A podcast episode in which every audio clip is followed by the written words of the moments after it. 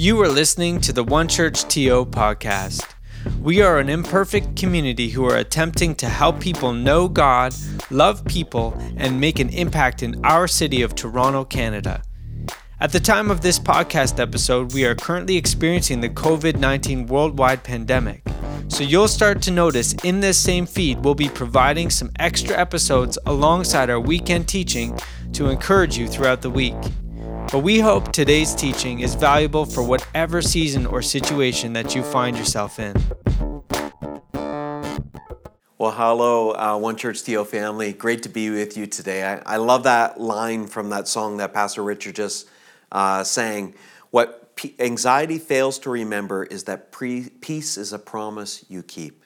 So, welcome to our series on anxiety relief. Anxiety relief. To start the series, I want to start with some word association. I'm going to throw, show you four images, and I want you to tell me how they're all connected. What do they have in common? The first is budget. Uh, now, you may be allergic to a budget. You may not like a budget at all, but uh, you all know what a budget is. So, what does a budget have in common with something like a fence or a wall or some sort of dividing thing? What does that have in common? A fence and a budget. And what do they have in common with the law? You think of all the laws in Canada that they are, and how, what does a law and fences and budgets have in common? And what do they have in common with limits? because everyone and everything has limits. Well, what they have in common is they're all boundaries. We know that. Listen, a budget is a boundary, and when you exceed that budget, usually there's some sort of consequence on the other side of it, right? Uh, the laws, if you if you walk outside the laws, those boundary lines that are put there, of course, uh, you, you know there's some danger to be outside of those boundary lines. Those boundaries are there to protect others and protect yourself. Now, you know I love the Urban Dictionary because if you journeyed with us for any length of time, you know I love the rawness and realness. Well, in the Urban Dictionary, they define boundaries this way A boundary is something that was invented to keep people away when you're sad, mad, or you just want to be alone. Uh, they usually give an example, and this was the example. And as I gave it last night, one of the staff said, I've heard this before. Dude, I was just trying to talk to her, but she said that she wants boundaries between us. Boundaries are something that separate us from someone or something. They, they're separators. And we all need boundaries. Boundaries are healthy things. But here, here's the truth about you and I we all have a bit of unhealthy a relationship with boundaries. Some of us have a real rigidity around them, some of us have a real fluidity around them, but many of us mi- are missing health when it comes to boundaries. Here's our relationship, how it usually takes uh, uh, a rhythm in terms of uh, boundaries in our lives. Many of us, we feel safe with boundaries. And uh, this is, I want, to, I want to help you understand that anxiety and the heightened state of anxiety that we can experience in this life often is attached to our relationship with boundaries. Some people love boundaries. I mean, they love them. They know that there's a boundary line and they know that maybe on the other side of it, it's not safe there. So they are rigid about their boundaries. And what motivates them is often a fear a fear of what's on the other side of the fence. And they need to control their world. And people who love the safety that boundaries provide often try to control the people and the things in their world in order to feel peace or in order to feel safe. Now, people who love boundaries, you don't need to monitor them. They're really good at self monitoring. They're, they're going to make sure that they keep the rules. In fact, many of us who love boundaries, we actually go beyond self monitoring. We're really good at monitoring others. I mean, we're going to make sure that no one we know exceeds those boundaries or we're calling them out on it. Now, that's not everybody's relationship with boundaries. I think even more of us feel suffocated by boundaries. Uh, they're, they're, they're boundaries that limit us, maybe from joy or freedom. We see a fence and we think, wonder what great things are on the other side. We don't see danger. We see maybe that limit limiting us is a danger. So uh, think of it this way in COVID 19, we're seeing both played out right in real time in front of us. There are some of you, you are uber diligent with the Purell and sanitizing the hands and social distancing and uh, following all the rules. I mean, you're uber safe. in these moments and you're really rigid and how you employ that because you want to be safe. On the other side of it, some of us are more like these people in Florida, taken two or three days ago. Social distancing, let's go to the beach. Let's not just go alone, let's, let, let's everyone go to the beach. And in fact, some of us are just, we feel like we're suffocating under these boundaries, and so we now want to jump over them and we want to move into a freer future. Now, what's kind of interesting is we need probably extrinsic motivation. And there's a lawyer, you probably saw this on the news, Daniel, Daniel Uhlfelder, uh, who showed up at the beaches in Florida dressed as the Grim Reaper, trying to dissuade people not to uh, break the social distancing rules and laws of that time. Uh, looking for extrinsic motivation. Now, here's the thing though I think a lot of us are, are a lot like these people on the beach in Florida in many areas of our life. In fact, I think a lot of us are like this young guy. This young guy. Mom's saying, don't, don't eat any of the candy that's in that bowl. Don't eat any of it. Now, he's good. He's leaning back. He's cool. He's not tempted. Well, gonna check and see where mom is. Probably concerned. Maybe, maybe she fell. No, no. Better check again. Make sure she's not there. Oh, she's not there.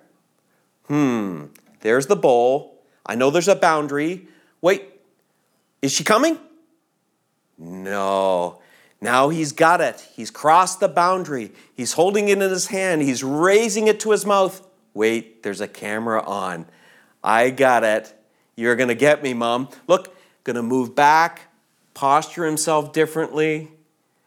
Friends, how many of us are like this young guy? If their cameras weren't running, we'd be all over all kinds of boundaries. We'd be jumping them all over the place because we have an unhealthy relationship with boundaries. I think both of those extremes are unhealthy. You can see it played out in Scripture. People that are that need boundaries, love boundaries, often develop a rigidity about them. And the Apostle Paul talked to Christians and said this Some of you have weak consciences. You're creating boundaries where there are no boundaries because you feel guilty when you shouldn't even feel guilty. So some of us, we specialize at creating boundaries. And you know, sometimes we're hard to live with because of that. Because those boundaries we think should be other people's boundaries, should be our children's boundaries, should be, you know how it goes. But so while some of us have a rigidity about our boundaries, some of us have a fluidity about our boundaries. And to be honest with you, you don't have enough of them. You don't have enough boundaries to keep you safe and to keep you thriving. So this message, because the idea is I want to I want to lower the anxiety in your life. I want to help you create resistant, anxiety resistant boundaries in your life. You need to move from rigidity and fluidity to healthidity. Now, isn't that a great word? It's going to come up on the screen just in a minute. Healthidity. Healthidity is a word I'm just making up. You can jump in the chat room because it's a word I challenge you to work into a sentence this week. Try to work that word health healthidity in. Like, uh, you know, my pastor on the weekend encouraged us to move from, you know, uh, forget adaptability, forget even sustainability, rigidity, fluidity, health healthidity.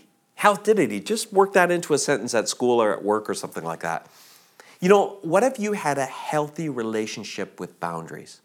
What if, maybe you never thought of a boundary this way, what if a boundary could separate you from your anxiety?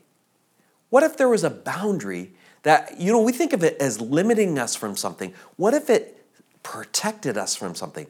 If we develop a healthy relationship, because we're going to explore a boundary that God gives us that is guaranteed, I guarantee it will lower your anxiety.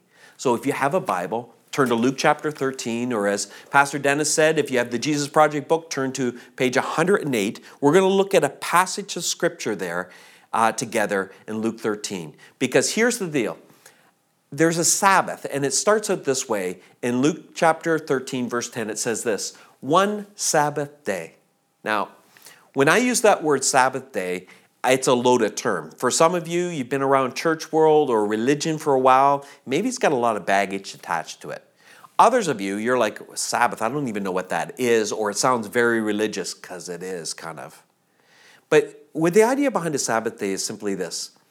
In God's creative order, when He made humanity and all of His creation, He said, listen, there's, there's seven days in the week.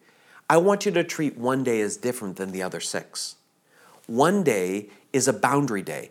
A Sabbath day is a boundary day. It's a day designed by God to separate us. What? To separate us from what, Jonathan? Well, to separate us from our work.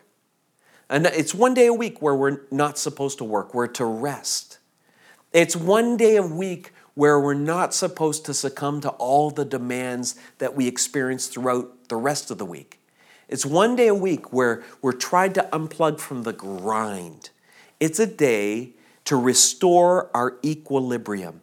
It's one day that God gave us, a boundary day, to rest and restore. I like what the Canadian author Mark Buchanan says. Uh, uh, he says this about Sabbath Sabbath imparts the rest of God, actual physical, mental, and spiritual rest. You know, when Jesus would say, you know, come to me, all you who are weary. Are you feeling that right now? Because with weariness comes that anxiety. Come to me, find rest. But also, he says, it's the rest of God. It, the things of God's nature and presence we miss in our busyness. Busyness is the enemy of every healthy relationship. Whether it's with your children, with a spouse, with someone you know, busyness is the enemy of meaningfulness in a relationship. And it certainly is with God. So God says, one day to not be distracted, one day to be restored and refueled, one day that you and I are to set aside things in order to connect to God. Now look at how the rest of the passage goes. So it says, one Sabbath day, as Jesus was teaching in the synagogue. So he's in a holy place on a holy day, a separate day. He saw a woman who had been crippled by an evil spirit. She'd been bent doubled for 18 years and was unable to stand up straight. When Jesus saw her, he called her over and said, Dear woman, you are healed of your sickness. Then he touched her, and instantly she could stand up straight. How she praised God. But the leader in charge of the synagogue was indignant that Jesus had healed her on the Sabbath day. There are six days of the week for working. If you circle that word in your Jesus Project book, oh, there's six days for working, and he said to the crowd, Come on those days to be healed, not on the Sabbath day. Now, what's going on here? Well, what's going on here is in Jesus' world, back in that ancient culture, there were a lot of things being debated at the time. Uh, things like the resurrection or the potential of a resurrection. The Sadducees and the Pharisees, which were religious parties at that time, they argued over and over about that. There were all kinds of markers that distinguished God's people from the people of the world, but one of the ones that was debated most was Sabbath keeping. The idea was the Sabbath was special, was different, and you'd be judged by whether or not you kept the Sabbath. Now, here's the roots of it. it comes from a portion of scripture in Exodus chapter 20, and God institutes a Sabbath day, a day of rest, a day to come apart from your work, from your everyday activities to worship, yes, but to experience God and experience life. So, Exodus 20. And that is part of what is called in the Hebrew scriptures the Torah. And the Torah is the law, or think of it this way it's the boundaries that God gave Moses to give to his people. So, I, I really want to encourage you throughout this message reframe your thinking around boundaries. Not all boundaries are meant to limit you. Actually, boundaries are meant to free you when they're given by God. Other people use boundaries to control, I get that. God's boundaries or limits or laws are never meant to control you. They're actually made, made to keep you not only safe, but to help you thrive. See, we get in our thinking if there's a line here or there's a fence here, we wonder what's on the other side. I wonder what I'm missing out on. And God already knows what you're missing out on. And he's saying this, listen, jump the fence. Go I'm not you have a free will. You go ahead and jump that fence. But on the other side, you're not going to find the contentment, you're not going to find the satisfaction, you're not going to find the joy that you're actually seeking. You're you may be harmed on that other side. So he gives these boundaries, these limits. Here's the problem though in Jesus' day, and maybe even in our days, you'll see in a minute. is they, they had not just the Torah, but the Pharisees and the religious leaders before and after them had what they called the Mishnah. And this were additional boundaries that weren't in the Bible, but they added them. In other words, in their zealousness to keep the Sabbath, they said, okay, here's the line that God gave don't work on the Sabbath. And they created all these other boundaries that you and I would never get close to breaking that boundary. Uh, in their defense, they had seen the effects of sin, they had seen the effects of brokenness, and they were so concerned about even going there, they created all these layers between that boundary and, and maybe the potential of breaking it. So they added a lot of rules. So they had some interesting rules and Sabbath rules in that day. You couldn't walk over one kilometer because if if you walked one kilometer, it wasn't work. But if you walked 1.1 kilometers, you'd worked on the Sabbath. You can't do that. Uh, there were uh, some of the more interesting ones I enjoyed. Uh, you, you couldn't look in a mirror on the Sabbath day because that was considered work. Now, we all know, right? For each of us, it's a little bit different work when we stand in front of the mirror. Some of you, you got a lot of work ahead of you every time you stand in front of the mirror. Uh, for me, it's just kind of like, I'm ready, right? You know, we all have a different relationship with it. Either way, you couldn't look in the mirror, it was work. You couldn't light a candle on the Sabbath day. Now, the workaround was you could hire a Gentile, someone who wasn't a Jew, to, to light the candle for you. So you could, you could still get it lit, but you had to pay someone to light it because you couldn't do it because that would be work. So, against the backdrop of all of this, this zealousness to never break that law, they created a lot of additional commands and laws, additional boundaries that weren't even in Scripture. Now, lest we're too hard on them, we're, we're similar. You know, I was thinking about it. This last decade of my life, at least, I have seen this has been the decade of the superfoods. Have you noticed that I began to hear about foods I'd never heard of my whole life, but they suddenly became healthy? So they work their way into everything. Like, take for example, kale. I, I never grew up eating kale, I never even heard of kale. But since it, I'm sure some of you had, but in my region, Canada, where I grew up, no one grew kale.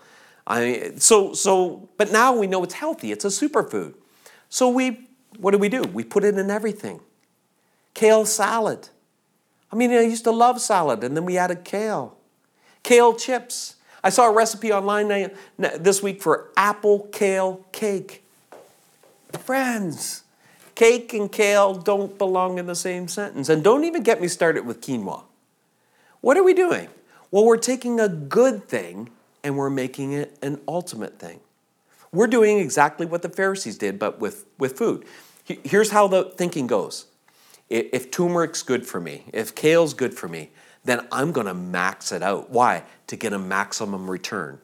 We think if a little of a good thing is good for us, then a lot of a good thing must be better for us, right? And we turn a good thing into a toxic thing. That's exactly what had happened with the Sabbath it was a good thing. You need to understand in this passage in Luke 13 and the rest of the gospel, Jesus never denigrates the Sabbath, he never dismisses the Sabbath, he elevates the Sabbath. He's raising it up, but he's trying to restore it back to what it was intended for. See, in their zealousness, they had added a lot of layers to Sabbath keeping. So, something that God had designed for people to rest and restore to add joy, to alleviate anxiety and pain in their life, was actually creating more anxiety and more pain in their life. Something good had become something toxic. So here's the question I'm going to ask you because it explores the rest of the passage. I wonder how much anxiety you and I experience in this life because we don't honor this boundary. We don't have a day that looks different from the other six days. We don't have a day where we're focused on what things add joy to our life and celebration. We don't have a day where we turn off our news feed, shut down email. We don't have a day where we stop working. And in turn, anxiety is permitted to go and permeate our, psych- our psychological minds, our spirits, our bodies seven days a week. You and I weren't designed for that level of toxicity. We weren't designed to experience anxiety at that level. I, am gonna, I'm, gonna I'm, bringing, I'm bringing Sabbath back.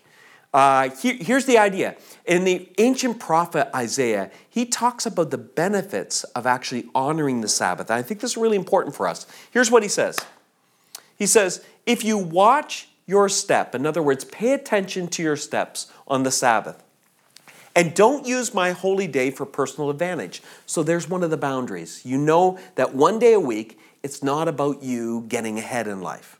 So much is about getting ahead in life, and that puts a lot of anxiety and stress and pressure on us. But one day a week, you, you leave that with God. You don't focus on taking your personal advantage. If you treat the Sabbath day as a day of joy, this should be a day where you and I experience joy. God's holy day belongs to Him as a celebration. Think of those words joy and celebration is what should be in a Sabbath day. If you honor it by refusing business as usual, what kind of business as usual? Making money, running here and there. He says this then you'll be free to enjoy God. Freedom sounds good. I love this last promise. Oh, I'll make you ride high and soar above it all. Above what? Above all those cares, all of those things that worry and, and weigh us down, and six days a week we toil under, but one day a week, that refuels us, restores us so we can soar above it. See, Sabbath isn't made for God's benefit, it's your benefit, it's my benefit.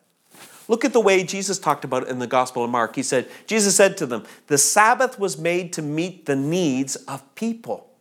It's made to meet the needs of people and not people to meet the requirements of the Sabbath. See, they had gotten it backwards, the religious leaders of that day. They had kind of twisted it into a place where it was about meeting the Sabbath requirements. It wasn't about meeting the needs of the people. And a Sabbath day is an opportunity to create an anxiety resistant boundary, a boundary that separates you from all of those things that create anxiety in our life. See, God knew His creation needed this. God made you and I from the dust, and we're never too far from our origins. And it's really good that we remember that. We came from the dust, we'll return to the dust. And because of that, God gave His creation a day of rest or a Sabbath day. And the reason behind that is so that we, we could be mended it's the mortar in our joints. It's a moment of restoration. It's a moment where anxiety begins to dissipate and its hold on us begins to loosen, and courage and strength and joy comes from that. Here's the rest of the story. So remember this Jesus heals this woman. She's been sick for 18 years. 18 years and she's bent over and Jesus heals her. It's miraculous. And the religious leader, he takes exception to it. He says, Listen, you could have done this any of the other six days. Why are you working on the Sabbath? Because he saw this healing as work. And here's how Jesus responds He says this But the Lord replied, You hypocrites. Ouch. Each of you works on the Sabbath day. Don't you untie your ox or your donkey from its stall on the Sabbath and lead it out for water? In other words, you make sure your animals are cared for in the Sabbath. And then listen how he ends this passage. He says this This dear woman, a daughter of Abraham, has been held in bondage by Satan for 18 years. Isn't it right she be released even on the Sabbath? Even on the Sabbath? To be clear, in this passage, Jesus is defying this Sabbath convention of his day. But he's kind of bringing their focus back. And he says, you know, for 18 years, this woman has walked into this meeting place carrying the burden of her illness with her. And we don't know for sure how it all came about, whether or not she had a rheumatoid ailment of sorts that made her bend over or it was an accident, but he acknowledges and he recognizes the fingerprints of Satan in this. Satan's here. All the marks of him are in this account his cruelty, his sadism that has so afflicted this woman. 18 years, and don't miss this 18 years she's come to the synagogue faithfully to meet with God. For 18 years, she's carried her sickness with her. And for 18 years, she still loves God. Uh, this is the type of faith to emulate in this life. Some of us have a faith connected to, and I know some of you, listen, I pray for you often. I think of those who have been praying for many years and not seen something come to pass yet. And yet you still keep showing up. You still keep loving God. You still keep trying to connect with God. And I want to say that's the type of faith God will honor. Because sometimes in life, it's got to be the focus on just more than our short temporary problems. It's got to be the larger thing. And she sees eternity in God's hands. And she doesn't grow weary in doing good. She continues to show up 18 years later. So, in the middle of this, this is a pitched fight, the religious leaders with Jesus. It has political implications, religious implications, theological implications, but he doesn't get trapped in that. He always sees the man and the woman. For the religious leaders, often the man and the woman are an illustration or an opportunity to trap Jesus, not for him. He sees them, and he does what he does. Jesus means to restore, he means to restore. Friends, that's the work of Jesus to restore. Religion can control, but Jesus is in the restoration business. Now, that sounds like good news, but be careful. Restoration is invasive. It's invasive in our lives. Uh, in this woman's case, it's not the restor- restoration of something that had been broken, it's the restoration of something that was broken and almost mended. In other words, she's learned to live with this illness. She's already adapted to it. She's already accepted it. She already knows how to pick up her grandchildren with that twisted back of her. She knows all of these learned behaviors. And Jesus meddles in this moment. And all of everything that she knows gets changed. See, this is why Jesus would ask, and he did in the Gospel of John, someone that was a paralytic. He asked him this question Do you want to get well? What a funny question. Why would Jesus ask someone that's not well, clearly not well, do you want to get well? Because not everyone wants to get well. When I was a young adult, I came to Jesus and I had kind of dabbled in it. I'd grown up in the church, I had a toe in the water, but I wanted to do my own thing. I saw these limits and these boundaries, and I wanted to jump over them and enjoy life. And I had a lot of intellectual problems with some of the some areas of faith, and I struggled with that. But I came to Jesus as a young adult, and to be honest with you, I wanted the drug, not the cure. I wanted the drug, not the cure. Maybe you can relate to me. I wanted a drug to help me get over my life cold. See, I felt a lot of guilt in that moment because I had done some things I regretted and I should have felt guilt on them. I also had some circumstances that were broken because of some of my choices in life.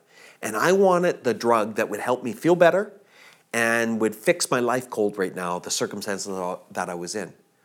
But I don't think I wanted the cure immediately. Because often the cure means not just getting over those moments and those feelings and those thinking things, it's changing. What if the cure meant you need to change your lifestyle? What if the cure meant you needed to change some of your habits? You needed to start doing things and you needed to stop doing other things. What if the cure was bigger than that? And that's what restoration's about. Jesus is not a band aid, He's a restorative, creative, transformative God. And Jesus wants to restore us. But beware, restoration is shocking to our system because it's never about getting a band aid out, it's about change. So when someone says, Do you want to get well? To be honest with you, probably all of us, on occasion, if, if we were really honest and we were really cognitive of what that meant, we'd say, Some days, at times, I want to be well. But I think everyone is a follower of Jesus. You'll have moments just like his disciples did. We'll have moments where we wish we could take a holiday from being holy.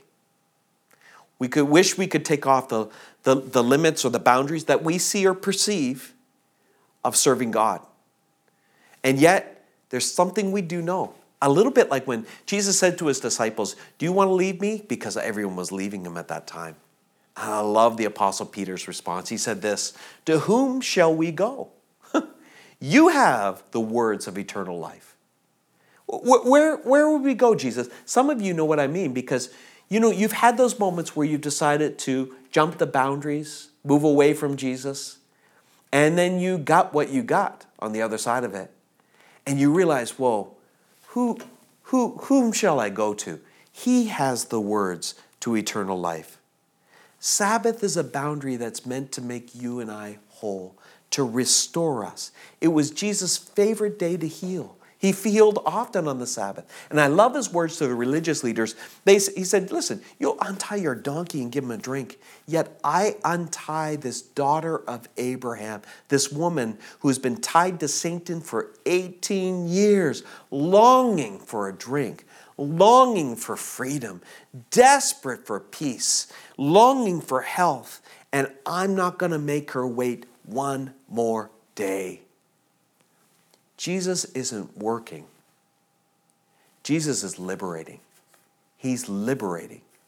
That's the work of the Sabbath. The religious leaders accused Jesus of working, but the only person working in this passage was this woman.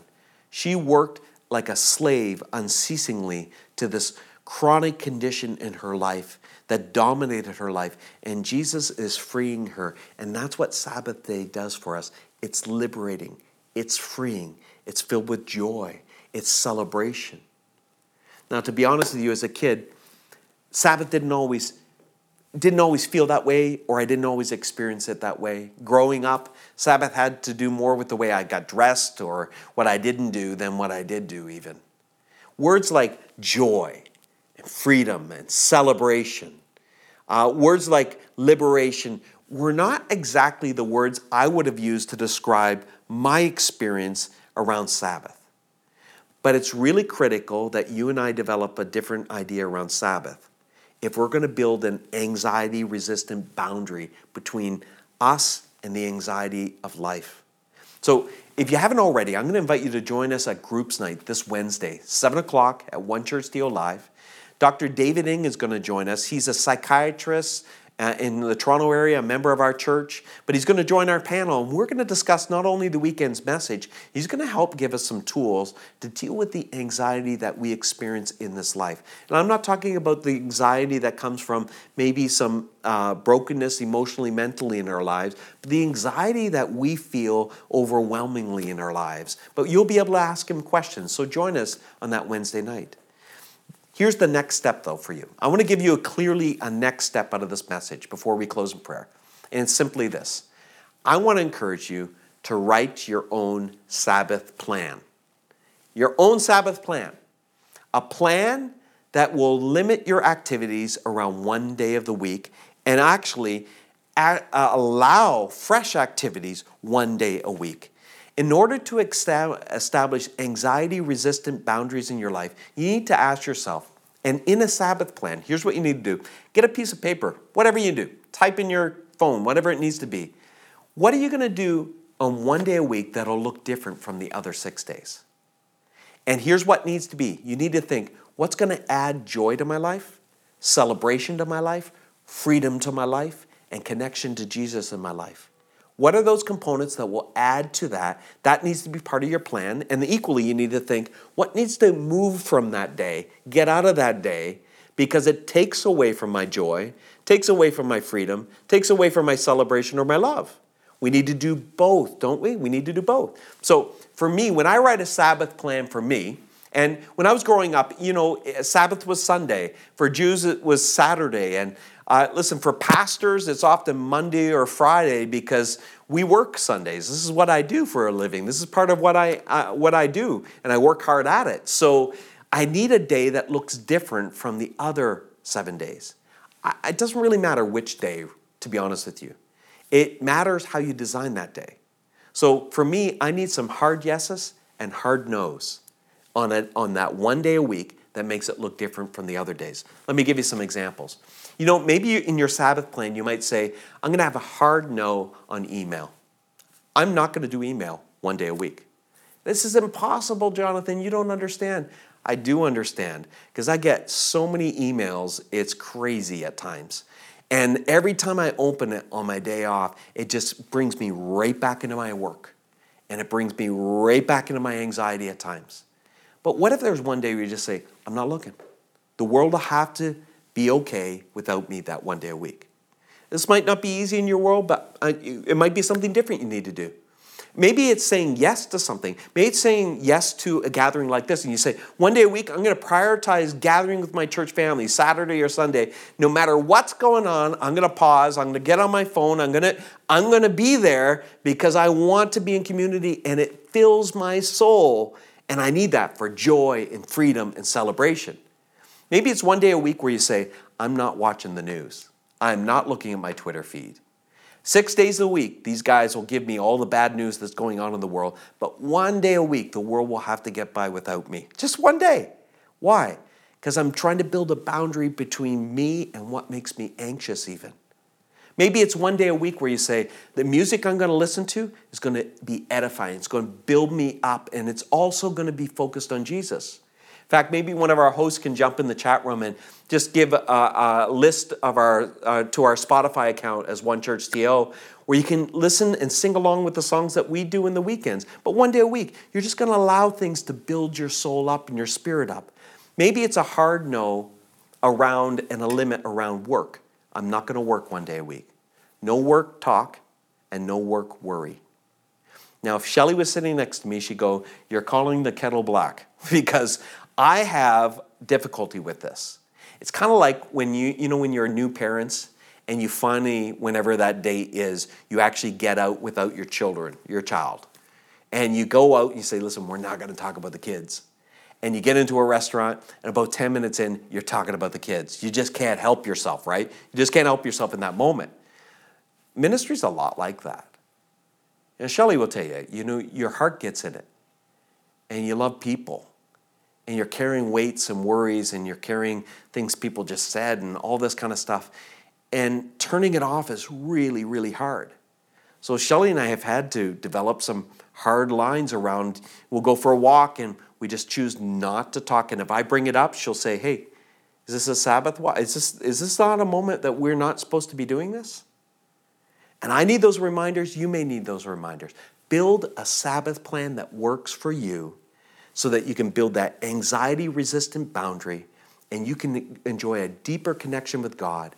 And all I know is it has to have things that may, um, lead to joy and celebration and love and a connection with God and less distractedness. Now, I want to close in prayer, and uh, we're going to do it a little differently today. I want to invite you to pray out loud with me. I'm going to put the words on the screen, and this is a familiar prayer for some of you. It's called the Serenity Prayer.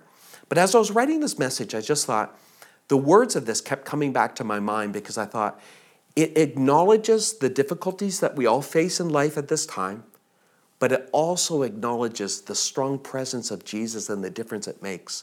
So I would like you to pray it out loud. Even if you're on the bus listening to this on your phone, pray it out loud. The people around you will be blessed by this. I know it. If you're with your family, all of you, Pray this prayer out loud as the words appear on the screen. Let's do it together. Let's bring our lives before Jesus in this moment. Let's pray.